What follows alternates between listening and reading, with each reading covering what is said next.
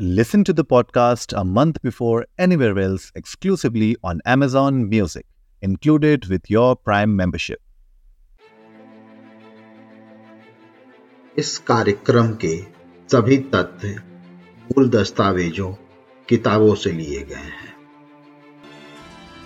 कुलबेली में आपका स्वागत है आप सुन रहे हैं भारतीय इतिहास धरोहर और भारतीय संस्कृति से जुड़ा कार्यक्रम, अखंड भारत।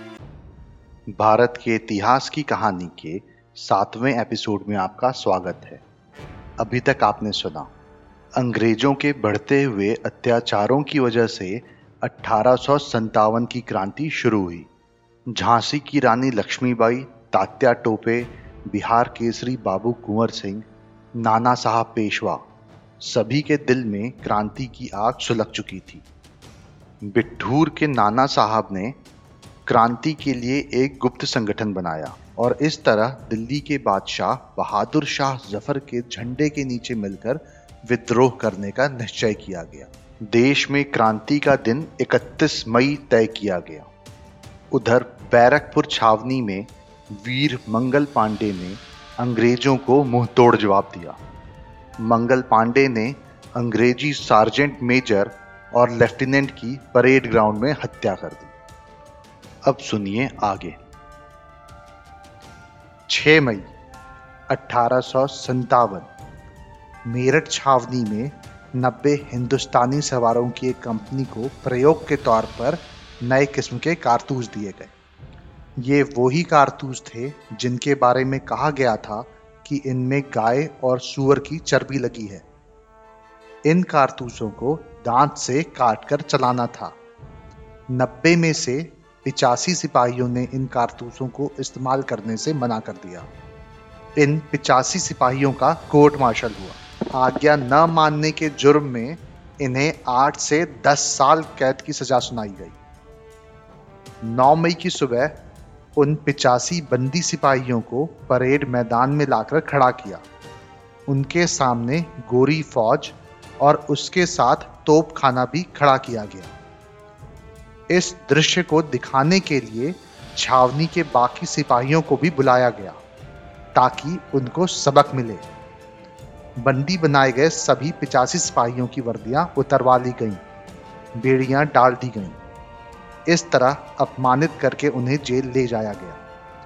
अपने साथियों के साथ हुए इस जुल्म को देखकर वहाँ खड़े भारतीय सिपाही भीतर ही भीतर दुखी और गुस्से से परेशान हो उठे।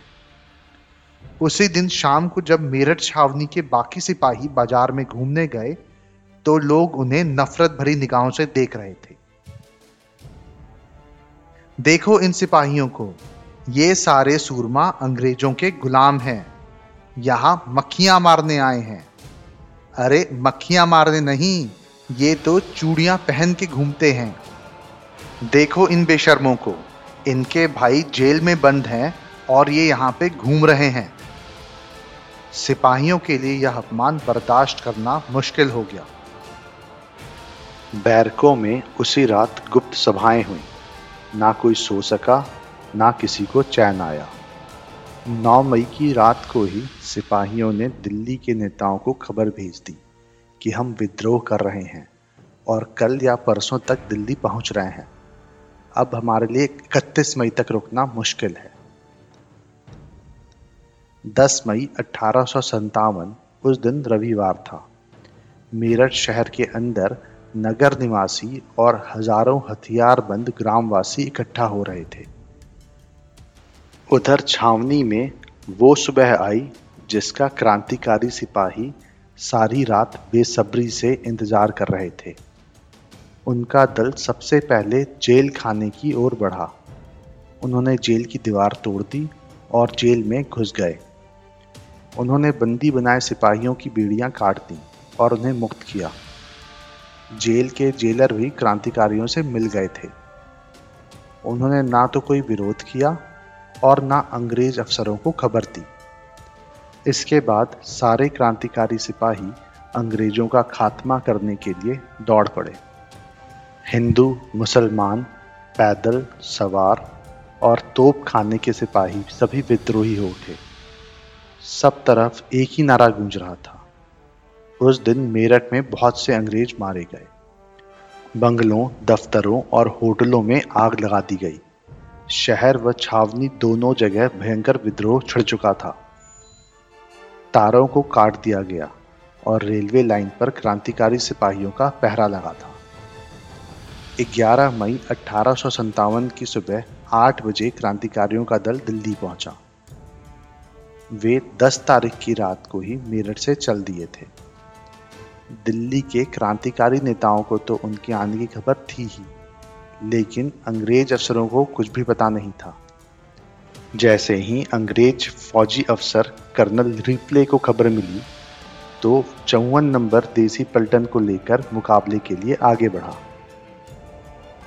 अपने भारतीय सिपाहियों को मुकाबले में देखकर मेरठ के क्रांतिकारियों ने हर हर महादेव, अल्लाह अकबर ऐसे नारे लगाए।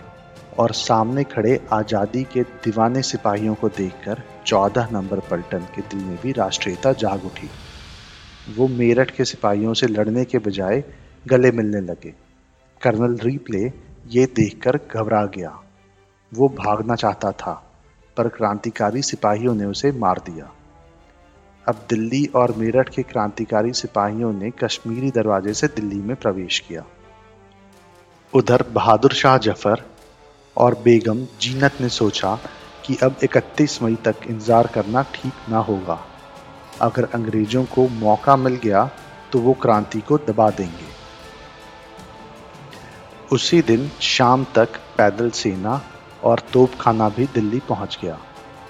लाल किले पर पहुंचकर क्रांतिकारी सेना ने बहादुर शाह ज़फ़र के नाम पर इक्कीस तोपों की सलामी दी। बहादुर शाह के पास पहुंचकर क्रांतिकारी सिपाहियों ने उन्हें सलाम किया और मेरठ का हाल सुनाया। बहादुर शाह ज़फ़र ने कहा, मेरा खजाना तो खत्म हो चुका है। मैं आप लोगों को तनख्वाहें कहाँ से दूँगा?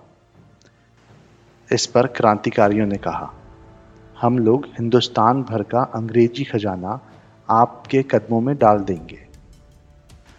बहादुर शाह ज़फ़र ने कहा अगर आप लोगों में कुर्बानी का इतना हौसला है तो मैं आपके साथ हूँ।